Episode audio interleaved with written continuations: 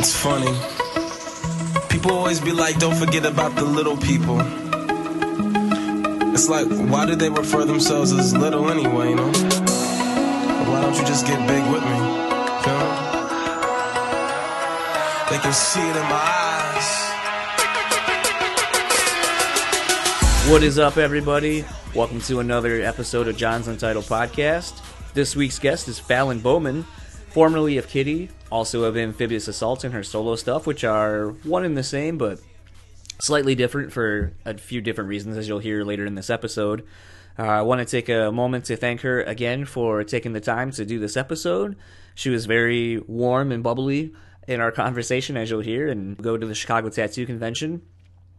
Sadly, my tattoo did not place in the Tattoo of the Day competition that I entered it in, but I walked away with a really great tattoo regardless. But overall, it was a it was a lot of fun with some friends, and I was able to talk to John James Ryan Jr. while him and the Four Year Strong guys were rolling through Chicago on tour. And we sat down and did a podcast. And while most of it was about wrestling, I'd say a good half of it was about wrestling. It was just you know fun to bullshit and meet a meet a guy that I've heard a lot of great things about, and he is as nice and polite and big hearted as I have heard he has been or heard that he is from everyone that uh, that I know that knows him. So it was really great getting to catch up with him, and hopefully we will maybe have him on down the road as well to delve more into some of the issues that we we scratched the surface of on on that podcast, which you'll hear probably in about a month. And lastly, you may have noticed on the Douglas Robinson episode that I posted a, a week ago that I had extra new intro music. I don't think I've ever talked about the intro music at all. Uh, I put it in the show notes and stuff like that in case anyone wants to look and see who it is. But officially on the podcast, I am going to say that the intro music is by a Buffalo rapper by the name of Shay Hawk. I've known Shay for known of Shay for a long time. Uh, I would say over a decade at this point, and we have been in constant contact over the various social medias that have existed in, in a decade or so, from MySpace all the way now to Twitter and Facebook and all that kind of stuff. Dude's been super supportive of everything that uh, I have been doing, whether it be booking shows or starting this podcast. Shay had uh, given me the go ahead to use some of his music for, you know, however I saw fit to use. I couldn't think of any better music to pick than Shay's as far as being a representation of an artist who grows, someone who constantly is evolving to better put out a product that represents them. Um, and I, I kind of feel like that mirrors what I'm trying to do with this podcast. So the new song that I started using and will continue to keep using as the the kickoff intro music is uh, a song called Ambition, and it's off of his uh, Blues of a Journeyman record. Uh, and the other song that I've been using that has always been on here is a song called Chin Ups, uh, and that is off the record Dance Party for the Heavy Hearted. Uh, again, I believe you can find that on iTunes or Spotify or YouTube or wherever you find music. Simply put, uh, go check out Shayhawk. He is super awesome. I think you will dig his music. it's very expansive as far as the styles of music and the lyrical content and uh, as you see, if you look at any of his videos, he is also a visual artist as well. So definitely looking forward to getting him on the podcast sometime maybe this year. Uh, without further ado, here's my chat with Fallon Bowman. Enjoy.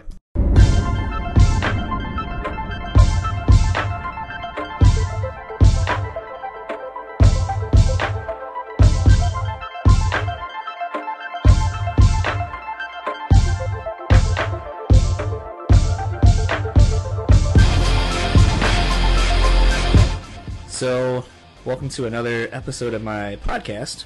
Uh, I have the pleasure today of speaking to Fallon Bowman. As I had learned today, I have been mispronouncing that name the entirety of uh, of following her career in various forms. How are you doing today? I'm fantastic. Thank you for asking. How are you?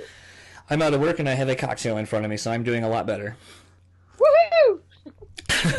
I always feel like people are secretly judging me when they can see me drinking, and I'm like, I already put in my eight out plus hours of work or whatever, so. So this is my downtime where I get to talk to cool people. So. Yeah, actually. That's what I would. Yes, yeah. that's very much what it is. Um, I do not have a cocktail, unfortunately. I did have water, but I could go get wine. But you know, that's yeah. what is your uh, preferred? Make this really, really interesting interview. What is your preferred wine? Are you a red or a a white or a dry, Uh, sweet? I'm a I'm a red, um, but generally if it's there, I'll drink it. Not gonna lie. I feel like that's Yeah. actually most wine drinkers. Like you go wine tasting and people are like, you know, you start off with your samples and you're trying to be polite and taking the small sips and doing all the fancy, you know, swirling around, looking at the legs, and then it just turns into by Yeah. the third sample, you're like, fuck it, give it to me. It's a shot. but then again, I have tasted bad wine. So once you've tasted bad wine and then you've tasted good wine, um, you know, then y- your palate can be can distinguish these dif- these differences. But at the same time, sometimes it just, you you reach a point where you're like, okay, I'm three glasses in, Who cares? so it doesn't even matter what it tastes like at this point. See, I will, living here in uh, in Michigan, specifically Grand Rapids, we have been deemed Beer City, USA, the last three years in a row, and the irony Ooh. has been uh, a lot of like I enjoy a lot of good beers and really expensive beers. Same with liquors and stuff like that. Sure. But on the flip side, if I'm broke, there, I don't care if I have a dollar can of PBR or whatever. It's like if you go into it thinking it's going to be the best tasting beer in the world, then you're going to be. I guess it's all in what you're expecting out of it. So. I I feel like that's it's funny. Like I said, watching wine drinkers try to be all snooty about their wine and oh, I only buy these kinds of things, and it's like. You know, I can enjoy, you know, a good port wine or whatever, but on the flip side, sometimes a box of Franzia is just as good as well. the box wine. Slap the Oh bag. man. Yeah, yeah. It's I've, I can say that I've had box wine once in my entire life, and it was Really? Gato Gato Gato Negro. Gato Negro. Yep. Yeah. And it was box wine, and it was I when I was living in Denmark, I was in school there, um, and somebody bought box wine. I'm like, I don't think I've ever actually drank box wine, so I'm kind of scared. Yeah, totally not worth the hangover. Not- not- yeah, it was really not like. I mean, sometimes you're like, you know what? I'm going to invest in this hangover. I might as well just, you know, give her. But mm, no, not worth it. Definitely not. Actually, speaking of you being out in Denmark and over in overseas in general, uh, have you found that like a good wine that you are un- sad that you can't always find it as readily available as maybe say a Franzia? They do have Gato Negro there. ah, okay. That's for sure. And I, and I know that we have that here too. Um, but there is one particular wine that I found. I'm a pretty big Spanish wine fan. So pretty much anything made in Spain, I generally will drink it, which is hilarious because people are like, oh, Italian wine is the best, French wine is the best, but I'm all about Spain. So, um, there's one, this one particular brand of wine that I found there that I can't find anywhere else, and it makes me so sad because it's such an excellent wine. But um, yeah, and it's and it's and it's relatively cheap actually. Maybe uh, I guess it would be like maybe eight doll eight or nine dollars US, like cheap but so good. So, in in preparing for this interview, uh, as we were talking before we hit record, um, it's it's kind of hard to find information about you. You're not one that's done a lot of interviews, and and uh, some of the few things you've done are very sparse. Um, I don't know if that's a, a deliberate plan to keep people interested in, in your doings, so you're not oversaturating people with like the story of you or what you've been up to, uh, like it seems to be with the social age that we live in. But um, as I was saying, I find it kind of interesting that uh, you've been able to keep so much of your life uh, kind of to yourself. Um, and what little tidbits I could find, I, I always found interesting, like the fact you were speaking of being in Denmark, and I spoke of you being in Italy. Um, I ended up finding out that you is it a master's in archaeology? Yeah, ma- it's my master's is actually in classics. Classics, the that's right. Focus on uh, classical archaeology. Yeah. So how did how did you choose that career path? Um, this is going to be a really convoluted story, but it's actually kind of cool. So, uh, uh, there was this movie. It was a made-for-TV movie that came out um, about this kid, and I think his name was Darren Darren Huenemann. Dan, Darren Huenemann. Anyways, this kid. This happened out in BC, um, in Canada. This kid became obsessed with this Albert Camus play called Caligula okay. and he legitimately thought that he was the reincarnation of Caligula. Caligula was a uh, an emperor in the first century, uh, B, uh, A, AD. AD or CE, depending on if you're a Christian or not. Okay. Anyway, so he he literally thought he was the uh, the reincarnation of this Roman emperor, and he felt like he could control people's minds and stuff. So he was actually kind of cuckoo bananas, and they did this movie about him. Um, and based on me watching this movie, I'm like, I know nothing about these Roman people. So I read up on it. And this was right after I, it was like maybe a year and a half after I left the band. So I was like super depressed about my life. And I'm like, I don't know what I want to do. Should I do school? What should I do? And blah, blah, blah. Anyway, so I read up on it and I got super interested in it, probably for the same reasons that he got interested in it, funnily enough. Um, and oh, the the thing that's even crazier about him is that he, I believe he was also a serial killer or something. He became a serial killer. That that's what's that's really fucked up about it is that he was a serial killer who was obsessed with this play. And anyway, so uh, I got interested in it through this crazy serial killer guy, basically. that's how I got. I'm like, okay, well, he introduced me to this play about that, you know, about the Romans and I read up on it and I was like, oh my god. So that was me fangirling over uh, the Romans. So yeah. So were you big into like mythology and like Greek and Greek mythology and all that kind of stuff as well, or no? I think it was more the a uh, little bit of that, but also the extravagance of it, of the time, of especially of the like the, the peak periods of of their, Culture. you know, sort of culture and whatnot. So that I think was interesting to me. The mythology as well, of course. Um, but uh, ultimately the, it was the archaeology that really got me. So it wasn't Indiana Jones? I mean, I liked Indiana Jones, but uh, low hanging fruit. Yeah, oh yeah, yeah. I was like, you know, I, I like Indiana Jones, but that wasn't that. That wasn't. It was this this crazy kid that it was the catalyst for me. I don't know. It's um, weird like that. trying to think of the, the timeline roughly of when you would have left Kittie. Would were you still obviously I would say assume you were still around like college age, so you weren't like starting later than like your peers or anything like that. Um. Hmm. Uh, when I started, I think I was actually a little bit older than other people, like maybe by a, a year or so. Something I've kind of, as I say, something I've kind of wondered too was, uh, do you feel like maybe you touring as much as you did in Kitty allows you to kind of maybe most college age kids, if they go like right out of high school, you hear so many people like changing their majors, not being sure of, of who they want to be or what they want to do. Do you feel like maybe that gave mm-hmm. you a leg up, kind of getting a little bit of a later head start and kind of having hit the road as much as you did and kind of explored the world? I think it definitely helped. And that's, I, I think, why uh, I did so well too because I was able to not get bogged down with adulting, if that makes sense. yes, it does. You know, like, oh, oh my God, like I have to do this, I have to do that, or whatever. And I'm like, I've already been doing that for like five years, so it's it's fine. Um, you know, living on your own or doing all that kind of thing. I, I basically was already doing that, so um, I, I I do think it did help significantly. In fact, do you feel like uh you, obviously your experiences were very widely different than most people's would have been. Um, did you find it a little bit hard maybe to relate to some of the people, like some of your peers that you would have met through some of your classes, or does that? Uh, definitely, yeah. yeah. unfortunately, that was that was the trade off. I didn't have a quote unquote normal um, adolescence in a lot of ways. I didn't get to experience, you know, prom or any of those sort of or, or, teenage love or any of that stuff. I never had to. I could. I never. I didn't start dating until I was like 20. so like like I just didn't have.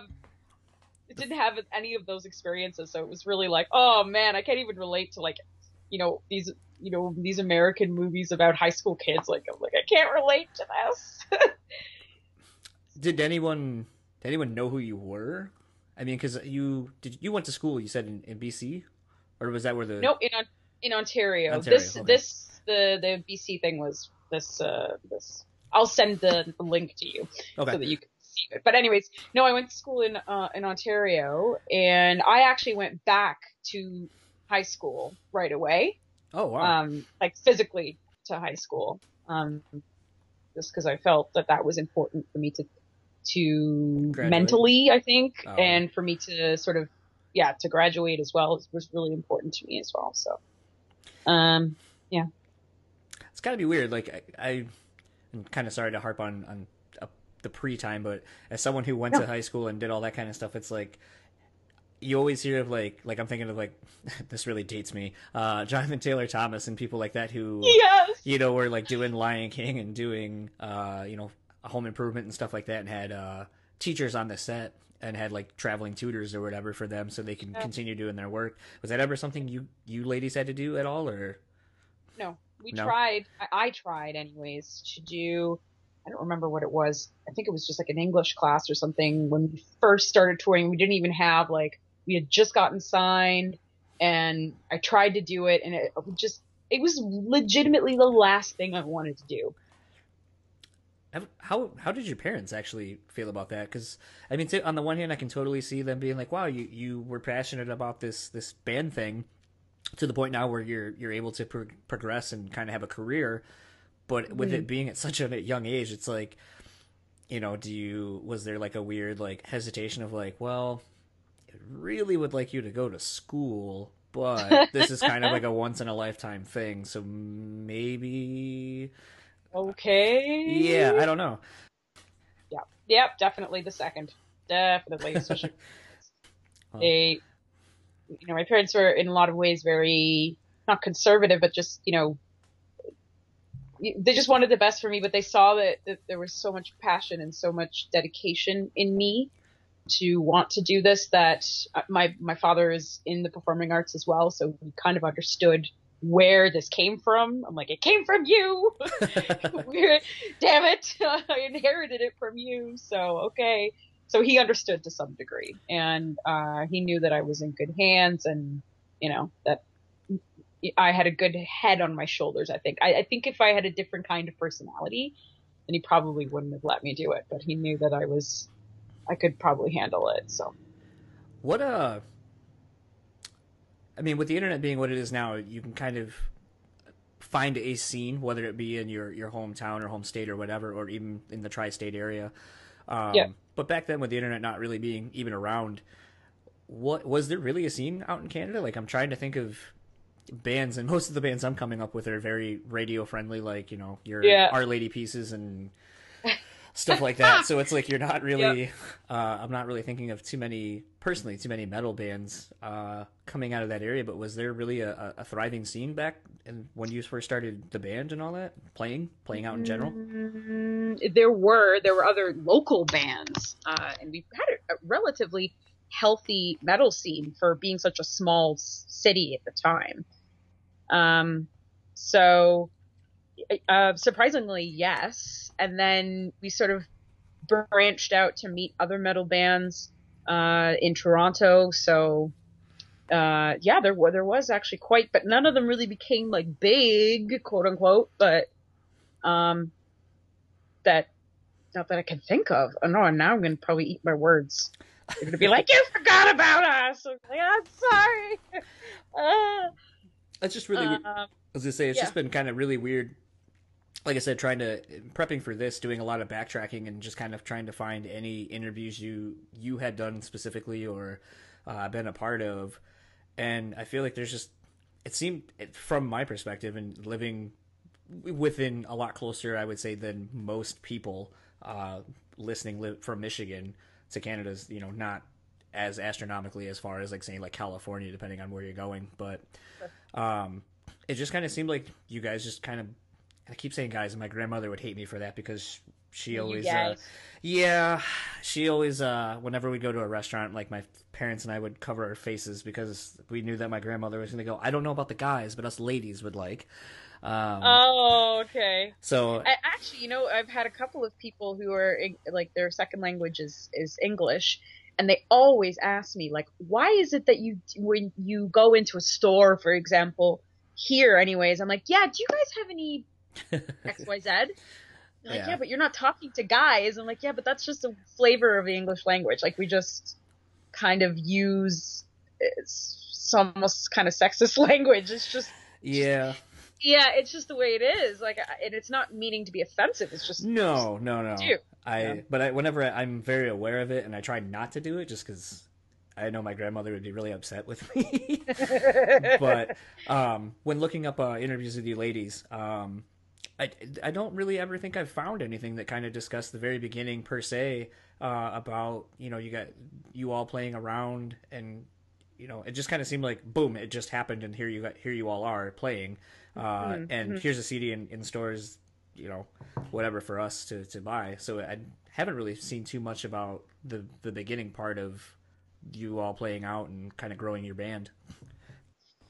Yeah, and it was really it, it, it, it actually the time from the time that we started in '96, sort of loosely playing shows, uh, battle of the bands and stuff like that, um, up until we when we got signed in 1999, um, is actually that's actually pretty quick considering other bands maybe do 10 or 15 years.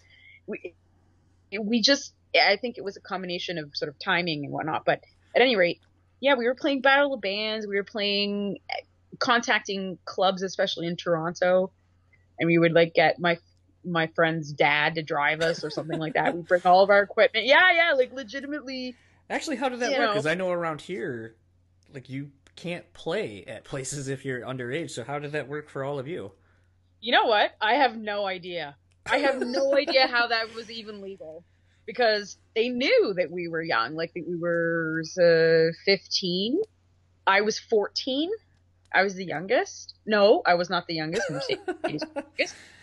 But she's she's like two two months younger than me, so we're pretty much the same age. And uh, like we were kids, like little kids. When I think about my niece, who is well, she's 16 now. Like Going to a bar? that's like what? Yeah, but uh, I, I think it's just because the parents were there, um, you know, to supervise. Which supervise? What did they supervise? Nothing. So you know, um, we go into another room and you know sneak a beer or something. I don't know. Well, that and I guess the, the laws in Canada with drinking ages are a lot more lax. Like I think the legal drinking age is what 19, 18? 19, yeah, 19, 18 in Quebec. Okay, yeah. Everyone. That's another like Michigan thing I never did. Like everyone would go up to Go Canada. to Canada. I never did. I still have never been to Canada actually. What? I know it's so close, and I, I don't know. Just have never, never, never gone. Never, never Not yet. Well, Not yet.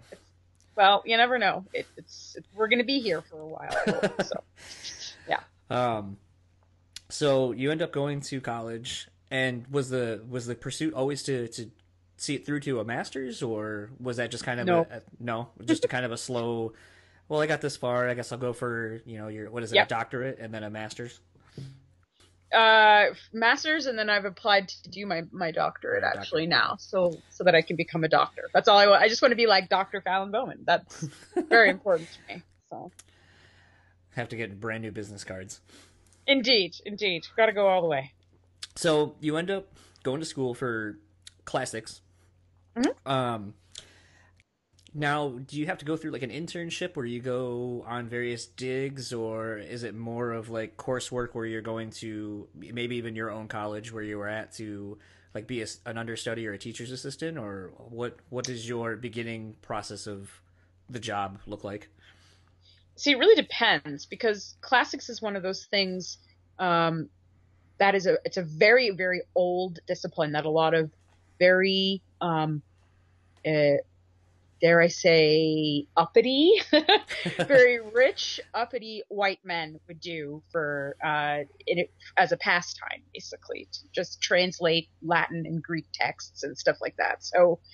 Um, in Canada, anyways, and in the U.S., that's what's mainly what it's based on. And the archaeology part of it, especially in North America, is only within the last maybe 30 or 40 years become a thing, or maybe even 30 years, I would say. Um, uh, so that was unfortunately because I don't, I'm not really a classic classical classicist in that way. I, I don't like translating. I don't like sitting and doing those sorts of things. It's not my my bag. I like to go out and actually physically dig and be more practical about it. And that was, uh, and so basically, they're, they're in the process of tr- of sort of changing the program to be more dynamic and more modern day as opposed to, you know, the same program that they've had since, you know, 18 whatever, you know what I mean? Right. So, um, as a, as a student, uh, as a master student, I was a teaching assistant and I taught classes as well as, um, as well as help the, the, help profs and stuff like that. So that's sort of was my everyday. Did you ever latch on to the teaching side? Like, is that something you may ever want to do? Definitely. Yeah. Yeah. It's always interesting. I always feel like people who are interested in teaching, I feel like just have a lot of patience and are able to articulate well, themselves very well. Uh huh.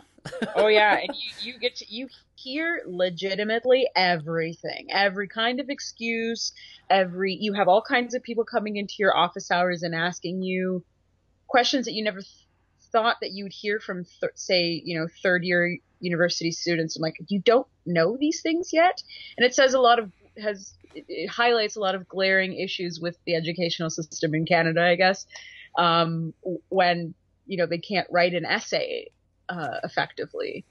Um, you know, and and in in their, their defense, I I didn't learn how to write an essay effectively until my first year of university because, I, like, you know, tell me, ask me about grammar or anything like that. I knew zero about it and how it was things were constructed and all this blah blah blah. So I took a course dedicated to it because I knew that it was going to help me and basically that's what I was having to deal with was just being very patient with people that did not have that background.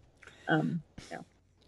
I've loved it. As I was talking with on a different podcast with uh, TJ Miller from Still Remains, uh, something I wanted to kind of talk to him about, having been in a band, a touring band for like ten years, and then the band kind of stopped hitting the road completely, more or less. Um, but as we were discussing the transition from being in a full time touring band to then getting readjusted to, uh, I'll just say quote unquote normal life. Um, how your skills you learn on the road being in a band how they actually are really applicable to you know getting a job a real job um, did you i guess i'll pose the same question like did you find that when you were kind of going back to school or having to do you know things more day to day that you were able to apply a lot of the, what you had learned on the road to your day to day life in very like I different think so. ways Yeah, especially with regards to sort of say time management or something like that.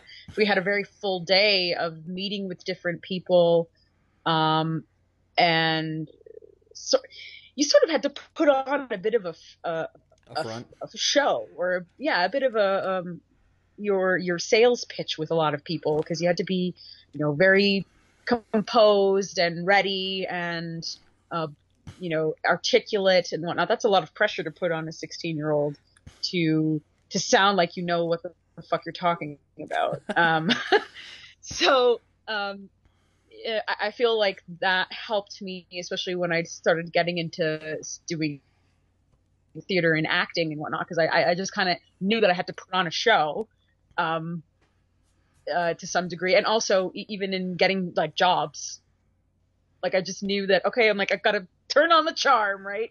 I got to get Right. like it was, you know, uh, getting uh, radio stations to play us, for example.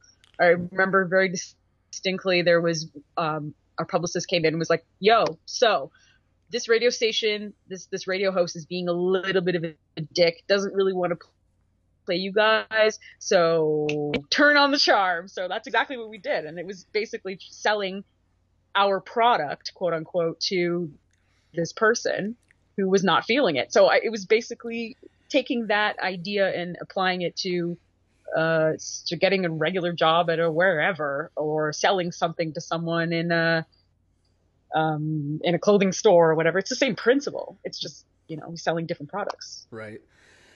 I guess that's going to be as good as any segue for me to, to bring up something I've kind of been discussing with my wife and, and playing around with. Um, I talked to you earlier about something that I, and I, I think it's because like I'm in this weird part, like where, as I've kind of been discussing on a few other podcasts that I've done, when you hit like your late 20s, early 30s, you just kind of start re looking at at not only the the youth, the culture coming up b- below you, and kind of looking back to how you grew up, and and kind of in conjunction to maybe like the people that came you know a little bit before you, and just kind of putting it all into a perspective of just your life.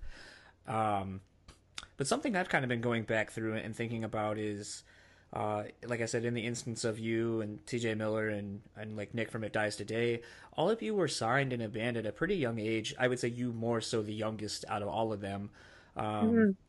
by a few years at least. Uh, but I, have been kind of latching onto this this concept of like people growing up and maturing at different ages and and what being an assigned band kind of you know basically your band is a is a business uh, mm-hmm. at that point and a product that people are expecting you know you to make and distribute and so forth and all the mm-hmm. things that go into being in a assigned band and how it affects your growth as a as a adolescent trying to figure out who they are and all the extra pressures maybe it puts on you or, or and maybe I'm putting that on to these people and yourself included yeah. um, but I just think back to uh, not knowing what the fuck I wanted to do or who the fuck I was at 15, 16, let alone worrying about having to sell myself to somebody else so that maybe I get an extra five spins a day in, you know, wherever the fuck you are.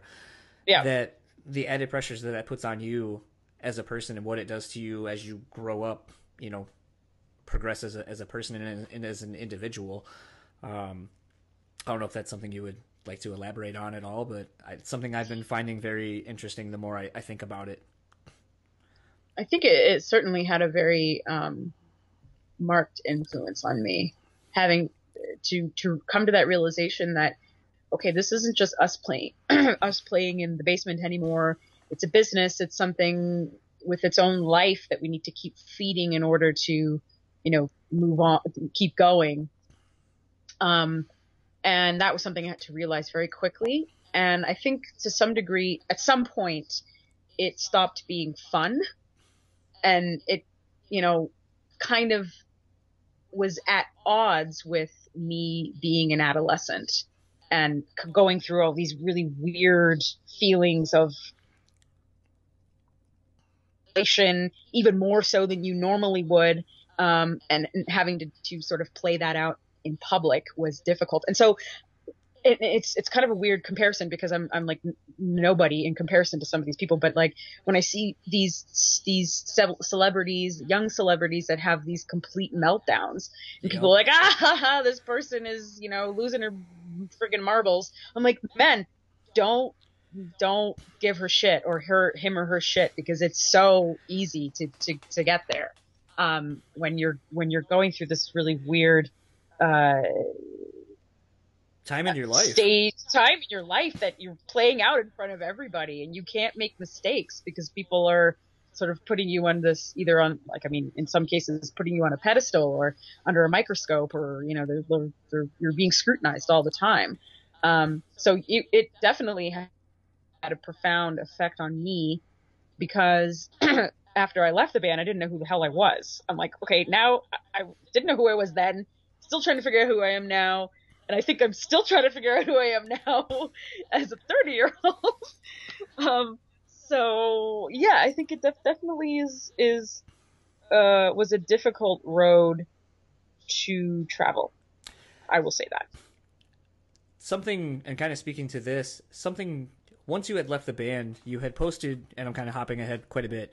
You posted on your Tumblr, Tumblr uh, a couple months ago when that whole Facebook trend of uh, list the albums of your youth that influenced you and have stuck with you. Uh, yep. You took it from ten to sixty, and gave a gave a, an explanation of why on each of them. Um, yep.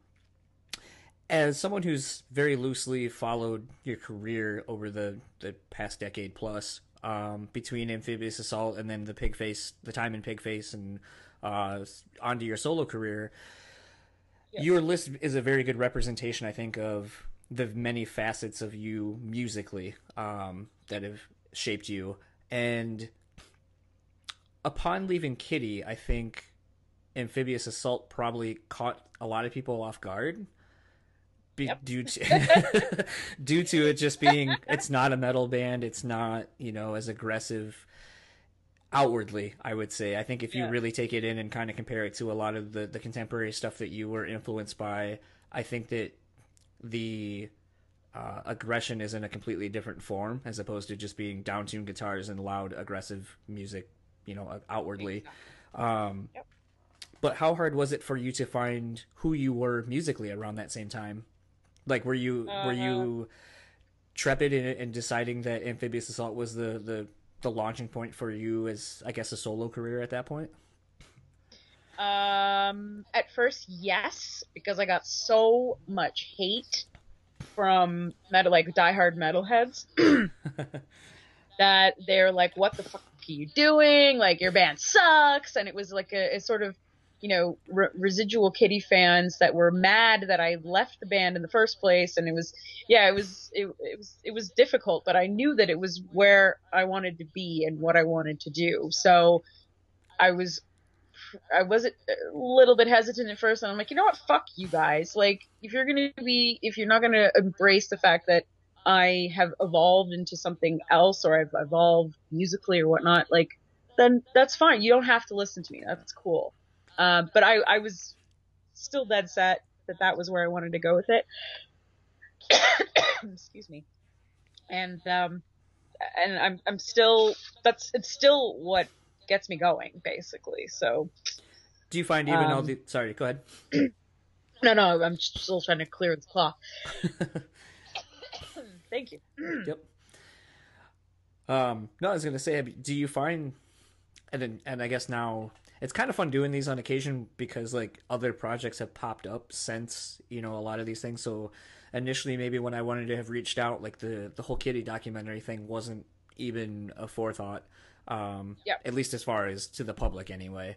Um, Yeah. so before that, do you still find like that people are still probably very much like myself, where it's like we know you basically from Kittie, don't really know that you did anything else. Although like on my end, that's not necessarily the case, but generally speaking, most of the fans you have have kind of followed you from from the beginning, and that you've maintained these fans, you know, for a, over a decade at this point. Yeah. Uh, definitely not making any new fans that have never heard of me, for sure.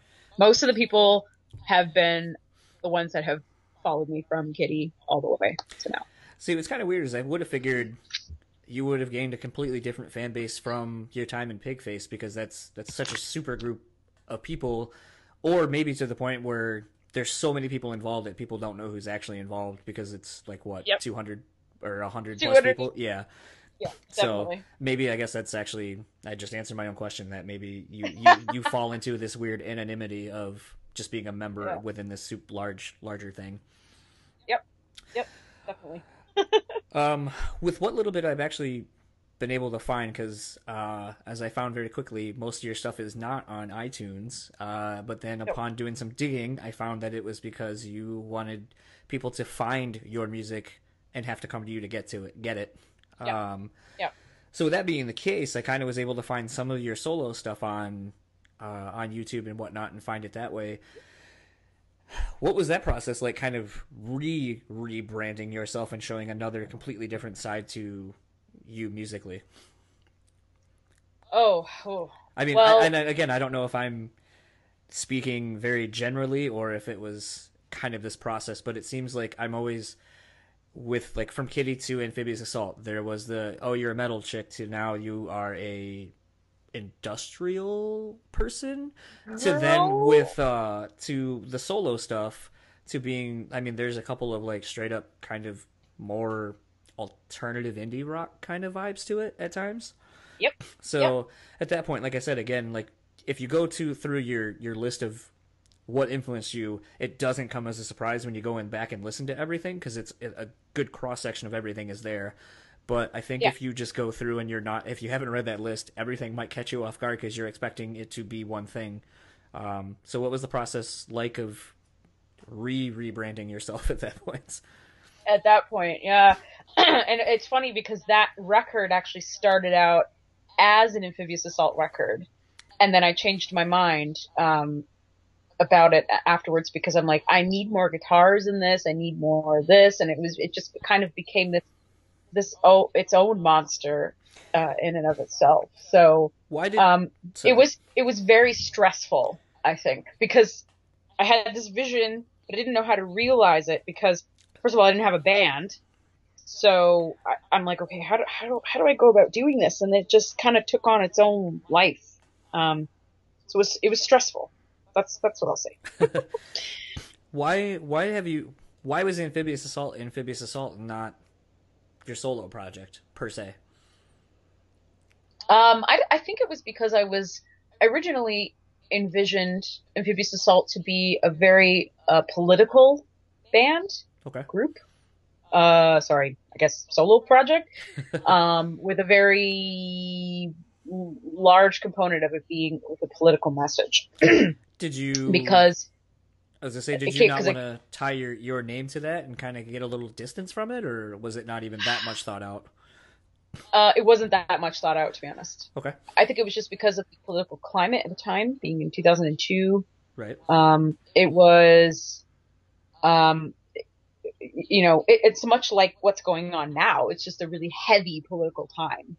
Um, a lot of shit was going on, and, and so I kind of got caught up in that fervor, and and and it just came out in my in musically. Um, but then there were other things going on, so it so it wasn't necessarily going to be political anymore because it was like also a lot of love songs and stuff like that, but in done in industrial. So yeah, I, I think it's very indicative of my personality. There's just there's so much duality going on. There's so much stuff that's like this black and white that are feuding with each other. Um, that's that's basically my life is two two forces feuding with each other. So kind of a a weird. Speaking of duality, a weird. uh I don't even know the word I'm looking for. Um, how much of, with you being so much into, to, I mean, with your degree being in kind of the, the past and, and our history as a whole, even if it's very specific to a you know a certain subculture or a time frame, how much of that maybe affects what you write at all or inspires you lyrically like at all? Um, I did. I still have it actually. It's on a hard drive somewhere. Um, I have a, a song that I wrote in Latin that I was gonna do. Uh, it's sitting somewhere, and I don't know what to do with it. So, it, it as a direct influence, yes, that that is is definitely there. Um, but uh, other than that, not not much. Although I haven't really explored it to be honest, and I probably should. I was gonna say I feel like sometimes in going through your Tumblr, which is more or less a blog at times to things. Yeah. I, Yeah. I feel like with some of the stuff that you you no pun intended digging up um that uh potentially that you could maybe write a pretty interesting like concept record around something that your your your day job is is allowing you to find and, and kind of unearth another again no pun intended. Um these these things just come sometimes. Um I know, right? but uh, it seems like you would have a wealth of material to draw from and sometimes it's you know you constantly talk about like oh the my my musical muse isn't there and i feel like there's the potentially is at least lyrically maybe you know being able to step outside of yourself or even your own th- things you're doing to be able to write about something else and just approach it from a, a more of a creative writing aspect Yeah, Well, and I also think to some degree, I, I miss writing with other people. I find sometimes writing by myself is quite isolating. And I need the, uh, the enthusiasm of another person, I think, to bounce off of. And I think that that is what's been hindering me for the past four, four or five years since, since Human Conditional came out. I'm like, I, I need to write with someone or to do something with somebody because by myself, I'm I'm completely like a, a horrible case of writer's block. It's it's horrible, and I have all this music. I'm like, oh, I have everything, but I'm just like, this sucks. Like I don't I don't want to listen to this. This is horrible. Like, and then I'll just delete it uh, or save it to a, dra- uh, a, a drive, and it just sits there for five years, like it has. So Some, Yeah, I, I- I think th- I definitely could look at it from a different perspective, for sure. it's just uh, as someone who kind of read your, like I said, read through your stuff. It seems like you have a knack for for putting people like when you were this. uh I thought this was interesting because, and granted, you can't see me, but um, as someone who is a heavily tattooed person, when you were describing your your trip to the is it Sento or S- Senta?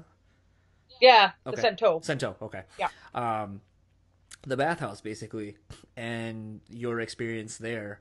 Um, you did a, and reading through your, your trips that you had been taking, uh, do really good about describing, you know, situations and, and what's going on, like very, very well written.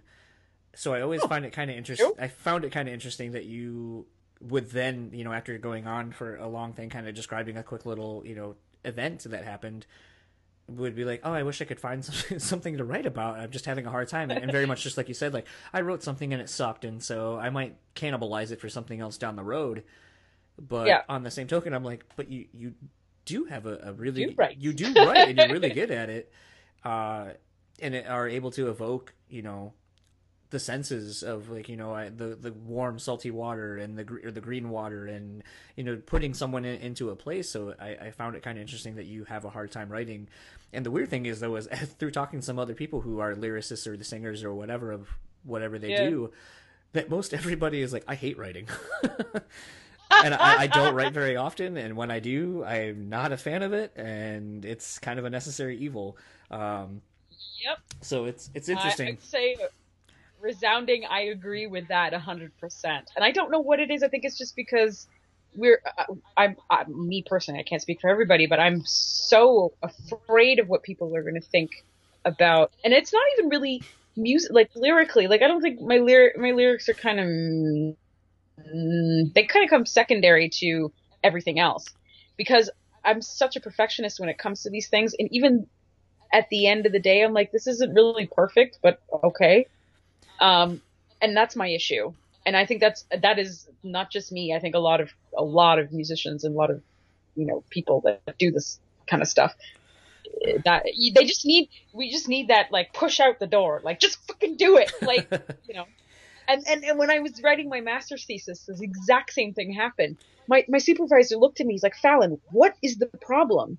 What's the problem, really? Like, really, what is the issue? You you've written 180 pages worth of work.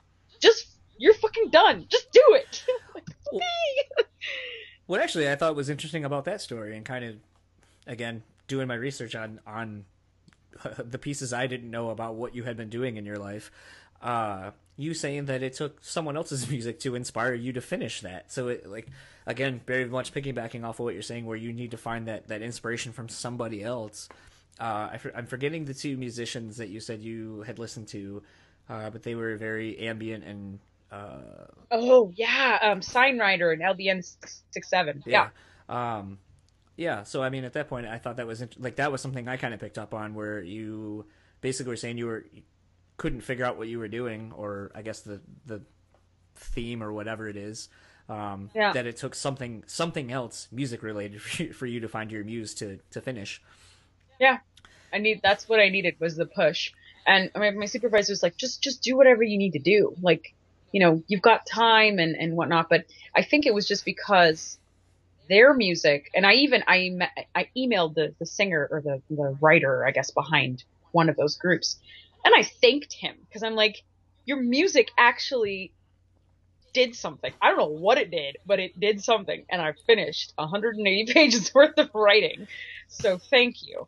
But um, uh, and I like I wrote him like this whole. He probably thought I was the biggest friggin' weirdo, and like writing him this whole like your music does this to me because sometimes sometimes I get messages like that from people too, and I'm like, really? Like I was just gonna ask. I that. made like uh, I was in my basement just like tinkering around, and I thought that this sounded cool, and you know I drank a little bit too much in my basement, and I started dancing to it. So I'm like, okay, this must be good because someone's gonna want to dance to it if they're drunk. But uh, so. Uh, and I was like writing about how it evoked small town America and all this stuff to me. And he's like, thank you. you like poured your heart and soul out to him, and he just goes, "Thank you." well, he was like, "Yeah, I'm glad it worked for you." Period. Nothing. I'm like, okay. he totally creeped him out, but okay. Um, Yeah. So, I, th- I think you said you're obviously in Canada now. Um, Yep. Where, without getting too personal, like I live on blah blah blah street. I was kind of surprised through looking up some stuff that you have lived in Italy, you lived in Denmark, and I think you lived one other place outside of Canada. That I was shocked. I didn't know that you were as international as you, more so than you had been. I think, and I've uh, said this to other people, that touring um, and living out of a suitcase for you know three years of my life has, and I, I think also other experiences in my life, just being you know immigrating, emigrating to this country and stuff like that. Like I've always felt very nomadic, and I could never stay in one place for a long time. So touring in a band, I mean that that's a nomad's dream. It's just like we have no roots. we have no roots, just a suitcase, and we just travel around. And I think that has uh, profoundly affected me, actually. I feel like that would either be the greatest thing ever, or it would make me be more of a hermit than I'm already becoming. because at that point, you're not really. If you know that you're probably going to pack up and leave, then I feel like the the other end of that would be that you're not. You don't need people to make you happy. So at that point, you're not going to make more new friends just to leave and be like, "All right, see you later, bye." yeah, yeah. Um, and you're right. That that's a very uh, real uh, sort of consequence of being nomadic. so, uh, but generally, wherever I've gone, uh, I've always made friends or people that I could, you know, stay on their couch. It's it's been kind of weird though. Like a friend of ours that is kind of in the same nomadic. I mean, she's settled down, but she uh, lives out in Portland, Oregon now. Mm-hmm. Oh, yeah. And she posted something on Twitter. She was like, "I don't know how uh, how you're supposed to find new friends as we get older because I mean, you're so set in who you are." And it's not like it used to be where it's like, oh, do you like the color purple? Yeah, let's be friends. All right, best friends now. I've kind of, like I said, I've, I've been thinking a lot about my my youth and uh, how it relates to other people and just kind of people and, and thinking more about people in our lives as a whole and that's something that I, I kind of realized as well that it's like man when you we do hit a certain age it is a lot harder because we are who we are faults and all Yep. and maybe someone right away will be like nah you're kind of damaged and broken I don't Yeah, have time for you yeah. And I feel like I, I kind of gravitate towards people that are damaged and broken. And, and that has always been that's always been the case. Even still, I still do it. I'm like, okay, you're kind of weird. I kind of like weird people. Um, but I like, yeah, and it's very, it's very true that uh, it, well, it's it's a it's, it's crazy like that you, you know, I I when my my partner and I were living in Denmark, my I love that you call him that by the way sorry. I a few interviews you've done that I've heard you call him your partner and I find that very interesting he is my partner though. He's my partner in life.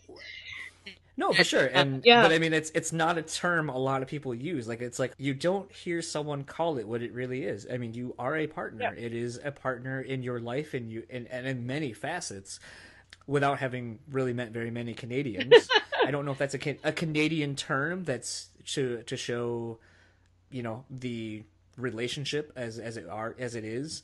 Uh or if that's just something that is a is a you a you thing. It's a me uh, thing. I, I, I, but no, you know what? I've I haven't met many people that do say that. To be honest with you, um, maybe one or two other people um, that are from my hometown, especially. Uh, and I, I just I like the fact that people, when I say partner, unless I use the pronoun him or he, him or her, whatever, I like the fact that people can't know what his what the person's gender is. Like I, I like because I don't like people to assume those sorts of things, right? So because people can either assume, okay, well maybe she's gay, or I don't know if she's gay, and I'm like, well, you can think whatever you want to think, but you know, eh, Was that actually that's that's something I've kind of wondered too. How much of that did you get? uh, none. And I, am really, Me personally, none. No. because I know, like I said, and as I said earlier, and I guess I'll I'll, I'll divulge this kind of embarrassing anecdote. Growing up, like my wife and I, I'm two months older than my wife, and we have a lot of the same basis for things and a lot of the same, you know, stories kind of growing up between being into the same band, so on and so forth. Yeah. And one of the things that you know we both kind of grew up in it was the you know love of new metal as it were or bands you know around the time you got you all came out Mm-hmm. and so i remember as we were just talking she was like you know as i said people always would say she looked like pretty much as she jokes every member of Kittie ever because no one actually takes the time to know who they are they just know it's an all-female metal band Yeah, so yeah. therefore if you have short hair and are you know not a blonde girl that's you know typical all-american girl. Oh you're you're a girl that looks like someone from Kittie. But as i was saying at the same time that she was kind of going through that i was going through having a photo of you in my locker from your first record and Yes. getting getting ridiculed for liking a girl who looks weird and she has weird colored hair hmm. and blah blah blah and remembering how that made me feel as someone coming into my own as a, as a as a young adult as a young male yeah.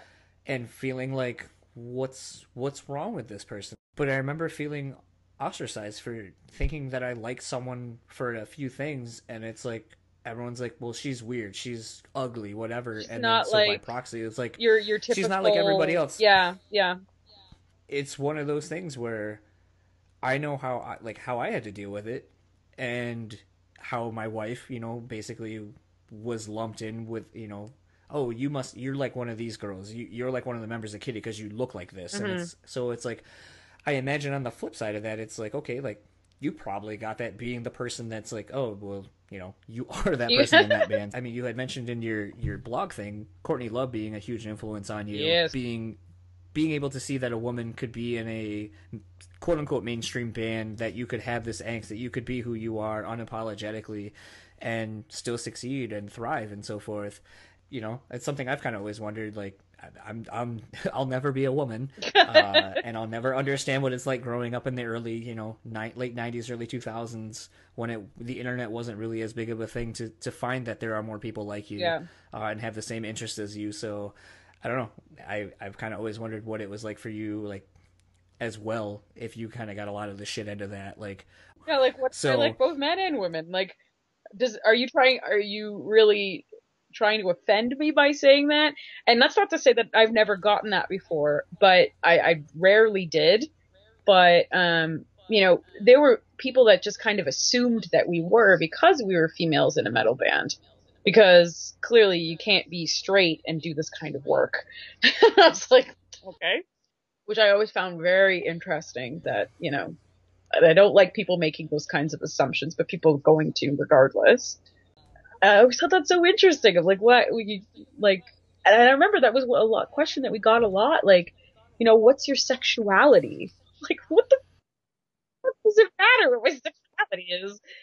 The weird part is, and, and looking, like I said, I've been kind of doing a lot of looking back in preparation for this, just trying to remember where I was, you know, around the time of, of the band being, you know, at the, the height of the first record and talking with my wife, you know, like we obviously didn't know each other, but mm-hmm. some recollections of memories that we both had. So I kind of had like different perspectives on it. And it's really weird. Like from my perspective, I remember telling her, I was like, I feel like as a, as a man looking back, I feel like there was a, a really creepy, sexual undertone that like the industry put on you like they're underage and they like metal and blah blah blah Yeah. and i was like and maybe that's like putting 10 15 years behind behind it to where that's my memory now mm-hmm.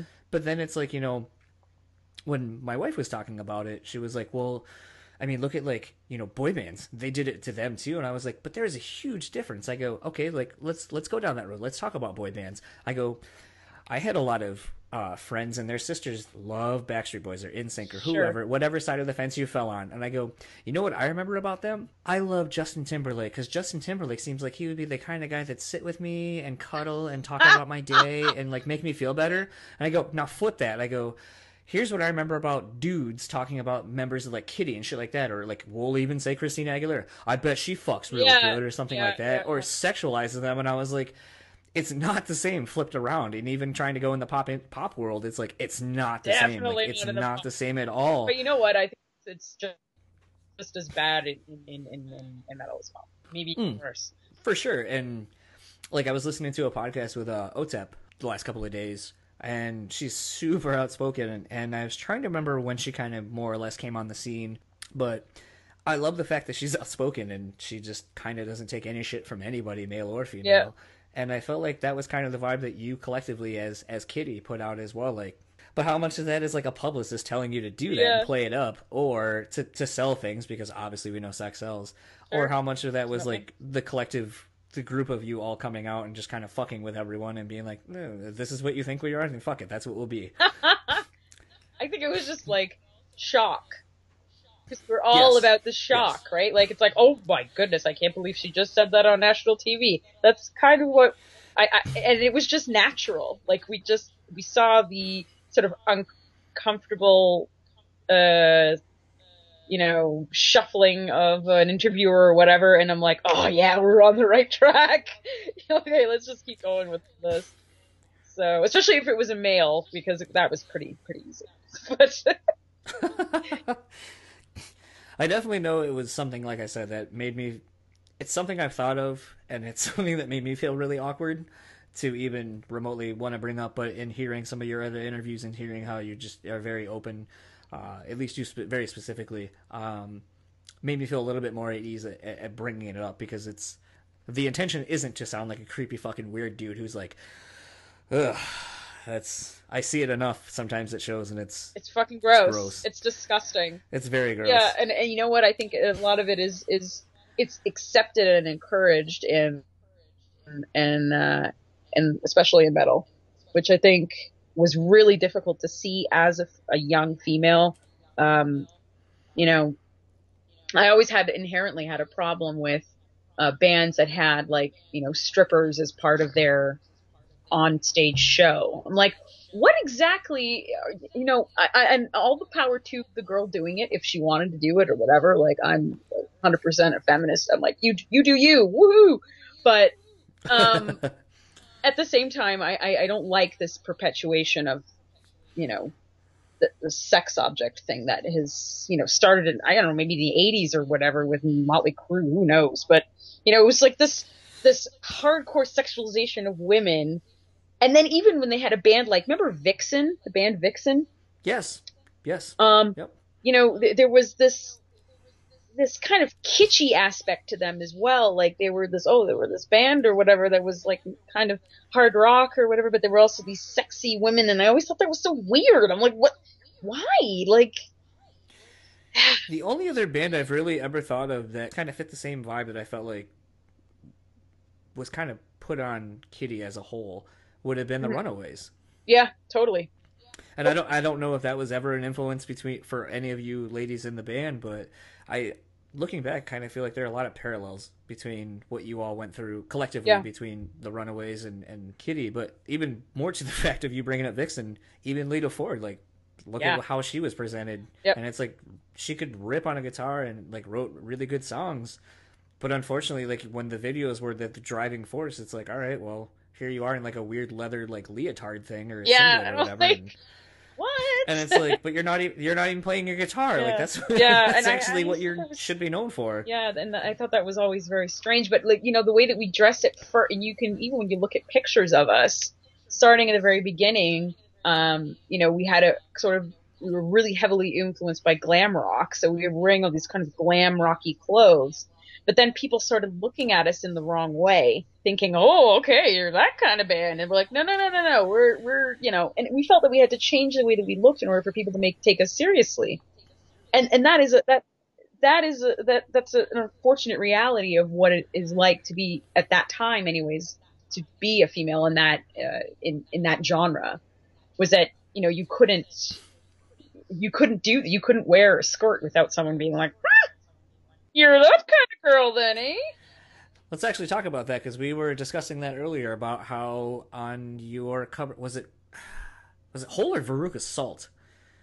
One of the two you had okay Hole that you Yeah. covered and got some shit apparently from a dude who now you're friends with still, uh, calling you out saying yeah. that I, I I can hear the air quotes. yeah. In as much as anyone's friends nowadays with people from high school, Right? um, Yeah. or whatever it was, grade eight, I think.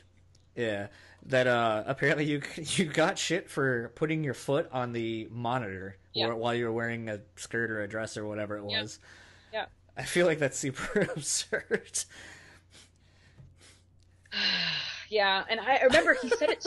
he said it so candidly, like you know, like nonchalantly, like just very like sort of off the cuff, and and I was so hurt. I'm like, what the? Who the fuck do you think you are by saying that? Like, really? Who the hell are you? You're some random fucking loser dude in, you know. I was so angry. I couldn't believe it. And I, I remember telling the girls after, I'm like, you know, blank said this to me? This fucker?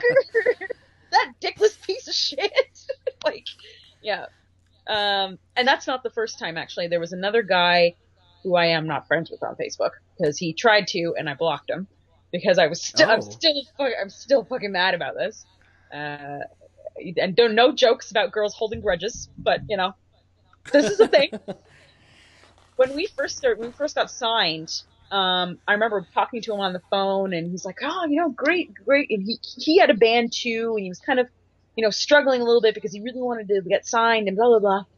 So I'm telling him we got signed, and uh, he's like, "Oh yeah, it's so wonderful, it's so great, you know, whatever." He's like, "Yeah, but the, you know the reason why you guys got signed, though, right?" And I'm like, uh, uh, please, pray, te- pray tell. Why is it that we've gotten signed, buddy? And he's like, oh, well, because you're girls. Like, I mean, that that's generally what it comes down to. And I, I like had to pull the phone away from my head. My head. I'm like, this motherfucker. Like, really? And I, and and you know what? I and, and you unfortunately have to take it. You have to take it, and then deflect you know you you you learn that i think you're conditioned as as a girl to sort of sometimes you know take it and be like "Hmm, that didn't just happen but then you know you reach like your boiling point after a while and i'm like you know what fuck you like who the hell do you think you are. And i saw i did see him uh after i left the band too and he's like how's it going? I'm like i i, I still hate you. I still hate you. I can't get it out of my blood. Yeah, so. My wife actually in the job career in the pharmaceutical industry that she works in. Um, But as I've heard from other women, because I go out and drink with her female coworkers, so I hear a lot of the shittiness of the ind- like their industry and how people are putting them down. And I'm around a lot of this, and I hear a lot of this, so it just makes me hate. it makes me Hate hate a lot of men. everyone. No, it, it- More so true. men, because I More see it. yeah. But because a lot of it, I think, is just a, a um a, a, a showing of, of, of really horrible insecurity, and then it's it's this, and you can see it. Like when people like that, I, I work with people like that, especially doing archaeology here um, in Southern Ontario. A lot of these guys are, you know, you're just you're run you're like really regular dudes, and then they'll just say things. You're like, what fucking planet do you think that that's okay to talk about? Like, just don't. And then they out of curiosity, is it a is it a very male centric job Yes. field as well? Yes. Is it okay? Yeah, yeah, yeah. Um, still, it's the stereotypical old white man in, uh, in uh, sort of tilly hat and, uh, that, and that, that's um, that's a that's a whole other story. Um, but you know, it, it just it, it, it then it just comes off, and you're like, what? Why? Why? And then they get mad at you because you react. Like, what do you do? You want me to not say anything? Because I'm going to say something. What you said is inappropriate. But um, and and the thing, the difference with me now as opposed to then, I I generally wouldn't say anything, but now I just don't give a shit because I'm having to deal with it since I was like 14. So. I guess kind of in closing on this because I'm sure people love hearing me discuss like men suck. Uh, but on the flip side of that though, like uh, between a few women that I know, and I'm I'm kind of loving the camaraderie that's that's going on and, and kind of the the inclusive, uh, if I can borrow from Jamey Jasta, Yeah. the inclusive, not exclusive, uh, see, like vibe going on between women. So much even so to the the marches that we just had about a month ago, I think at this Yep. point. Yep. So I mean, as someone who's, I mean, you've kind of talked about things going on here in the states. How much of these things that have been going on have has kind of impacted you abroad? Um, I don't think you can escape it. No matter how much, if you want to, you can't because I don't think that the time to sit around and do nothing or or not con- consume what you're seeing is now. Uh, it's you know now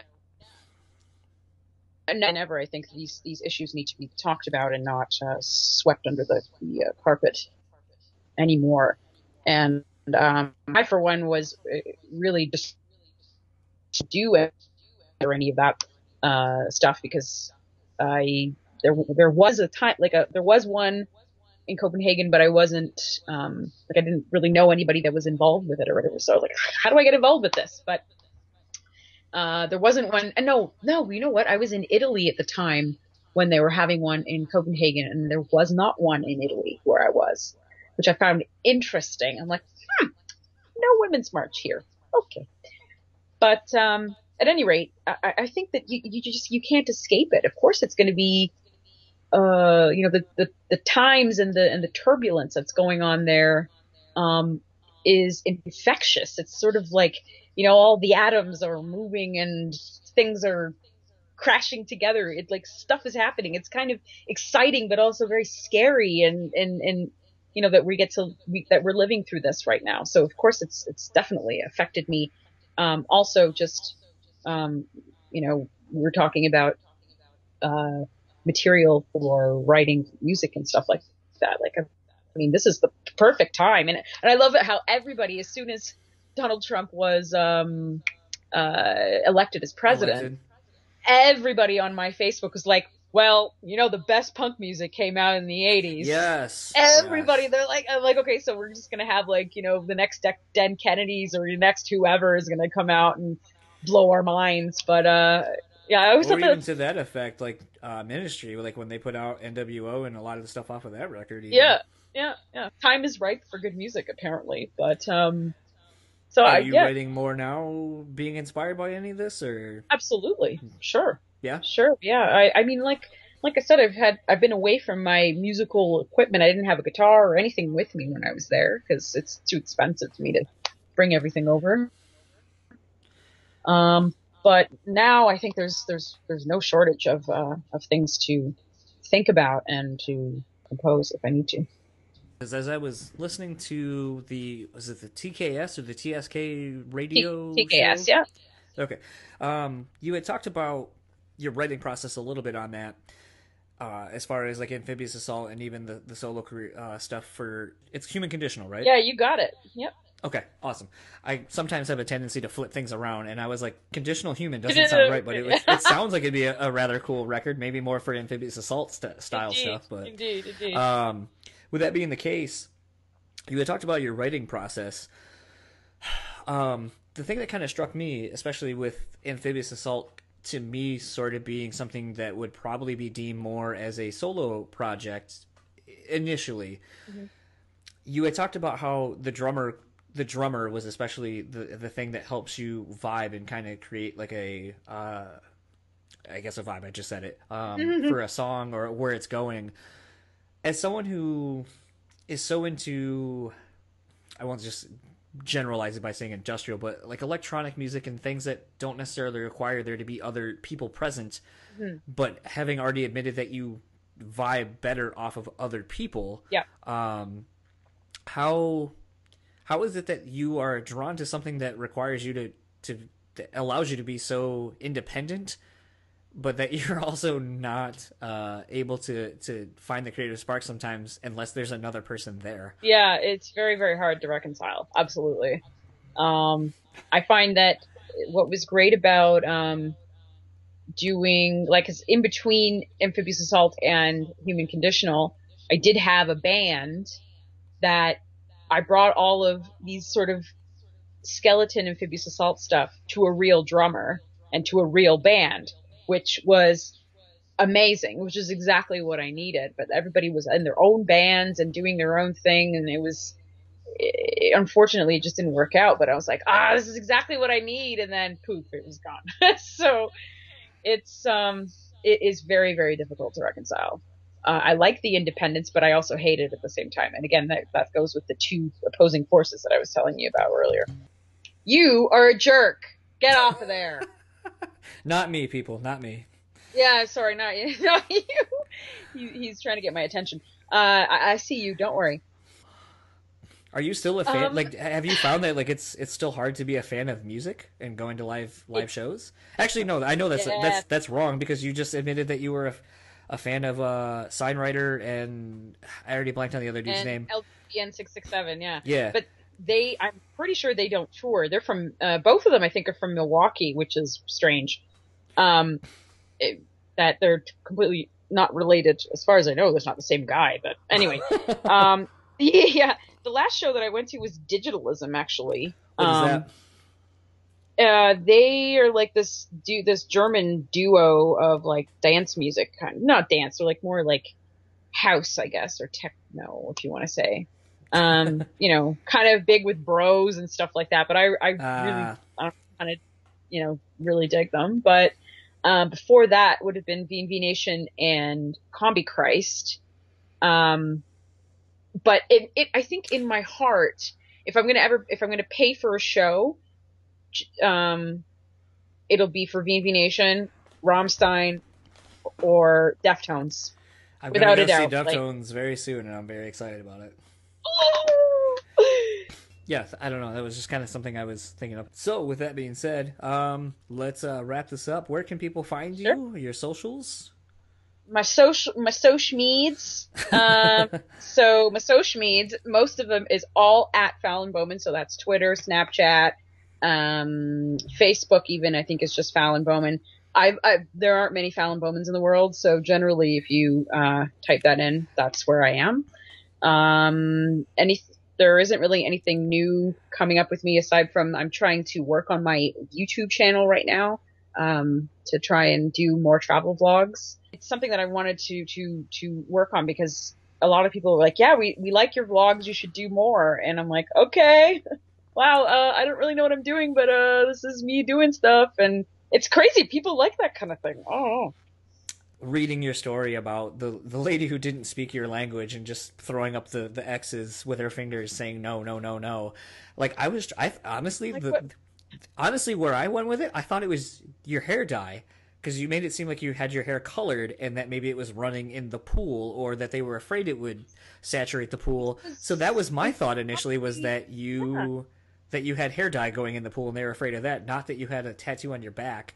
And then as soon as Yeah. you're like, as soon as you're like, I mean, there's the Yakuza. I was like, yeah, there's the Yakuza, but like, they don't have thumbs, or is it pinky? Yeah. Thumbs or pinkies? the other thing is that you know, I, I now that when I'm thinking back on it, I think it was like a combination of things, but it was more so that my hair was actually down. oh, which is that a thing? Is that a thing is- in their culture? That's also a thing in their cultures that I you know, know you need, your hair needs to be covered so that it doesn't like. I, it's a hygienic thing as well. Ah, So I was thinking, like, was it about the tattoos or was it about my hair um, being down? And, and you know, and she was she was gesturing, and it was so aggressive. I'm like, what, what is your problem, lady? Like, fuck off! Like, really? But anyway, I will let you get back to feeding your cat. he's And- staring at me right now, like, Was All supposed right, to be right. done like 20 Wrap minutes up, ago. lady. I really appreciate you taking the time to, to talk with me today. And like I said, I was really apprehensive about uh, asking you initially. You were one of the first, I'd say, like five or six guests I really wanted to reach out to and, and get. So I was really thankful and shocked that you were so uh, energetic about it and wanting to do it. anytime, buddy, anytime. Like, I, I'm a pretty a lot of ways kind of an open book. So people, like, if they email me, I'm never gonna be like, ugh, people. I don't want to talk to them or whatever. No, I'm not like that. I never have been and I never will. You made the comment that most everybody that's uh, commenting on your, your thing, you recognize their usernames, you recognize them Yep. from other things. So, I mean, like, obviously, it seems like you have a, a, a very uh, close relationship with your fans, or uh, even to the point of being friends or whatever. Um, Sure. Last question I have, just because I just did a podcast with uh, Matt Mixon, who did the Misery Signals documentary that's been in the works for three years now. Uh, I I know you you all have posted collectively and on on their socials that you all were getting together for your your your interviews collectively probably for the for the retrospect as a whole but is there a Yep. tentative time frame where you maybe have a release date for this thing or are we still looking at at least another year or so No, it'll definitely be this year. I know that it is actually completed. okay Um, uh, and I think that there's going to be more since uh, Trisha's passing. I feel like there's Yeah, going to be more of a push about to try and Yeah, no, I mean that that's that was really came out of you know left field. That whole situation was really crazy, and and, and I think now that there's going to be more of a push to try and get it out um, sooner rather than later, since it's as far as I know, it is actually done. So. Have you have you seen a rough cut of it, like, or is it like, cause like with the misery signals thing, like they decided to try to shop it to a couple of like uh, film film festivals and such, like festivals. Yeah, is there yeah. like a push to maybe do that with it and get a wider release, or is it just strictly going to be for the fans getting it out and it's going to live like the way it does digitally or whatever? I think probably the latter. As far as I know, that's that. There wasn't any bigger plans for it uh, at the moment, anyways. Okay. Yeah.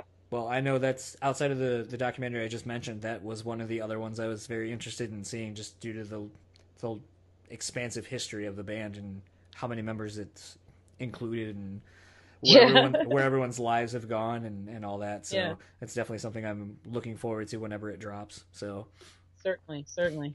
Well, again, thank you for your time, and go ahead and feed your cat because I'm sure he's very hungry. he's still looking at me. Yeah. But uh, yeah, I wanted to thank you very much for for this uh, opportunity. I think I I love chatting to people about you know whatever. If you want to, even if it's not about the Deftones, you know, call me. We'll talk about things. well, I will be definitely in touch to do a, a, a Deftones podcast because that it sounds like a lot yeah. of fun to me. nice. I'm so excited. Well, there we go. Uh, so we can look forward to doing that down the road in the, in the next uh, few months of the year, and uh, we'll go from there. Um, Sounds good. So again, thank you very much, and enjoy the rest of your night. Thank you. You too. Bye bye bye. So that was my chat with Fallon Bowman. Hopefully you enjoyed it. Lots of uh, cool information of uh, when Kittie was just starting off and what she's been up to. And I don't know very many archaeologists uh, in real life, so it was really cool to kind of discuss a little bit about the process of how she came to that profession. And I'm really looking forward to the Deftones discography run through that where we have planned. We have a, a start date of when we're going to go through Adrenaline. Uh, and then we'll kind of go from there through the rest of the album in chronological order. But really looking forward to getting into these records and talking about them at great length uh, as as a band that we both love. Uh, speaking of love, if you want to show me some love, you can head over to Facebook at John's Untitled Podcast or Instagram at John's Untitled Podcast. That's John's J O N S, no H. Uh, Twitter, John's Untitled Pod. And if for whatever reason you want to email me, you can do such at John's Untitled Pod at gmail.com. Uh, you can find us on iTunes, SoundCloud, or Stitcher. So if you use any of those, follow, rate, review, subscribe, whatever it is that that specific medium has you do to follow me and get this podcast, please do it. Uh, got a lot of great guests lined up, and hopefully you've enjoyed uh, the past episodes that are already out there. If you haven't, go back and listen to those now. Uh, you can tell that I'm learning a lot from the uh, Talk to Me podcast with Josh being able to segue right into these things and knowing his socials off the top of his head, uh, which will be my guest next week. Uh, Joshua Toomey uh, and I sat down a couple of weeks ago and discussed some things. And uh, since then, actually, there's been a little controversy that sparked from it. But um, we will get into that when that episode gets posted next week. So be on the lookout for that. Uh, Fallon recently just posted a video on her YouTube channel. Uh, you can find it under Fallon Bowman TV. You can find her on all of her socials at Fallon Bowman, like she said in the episode. And without further ado, we end the episode every week with a song. We actually debated for a little while about which song it would be and why, and we came to the conclusion that it would be Risk. So without further ado, here's the Deftones with Risk. Enjoy the rest of your week. See you next time.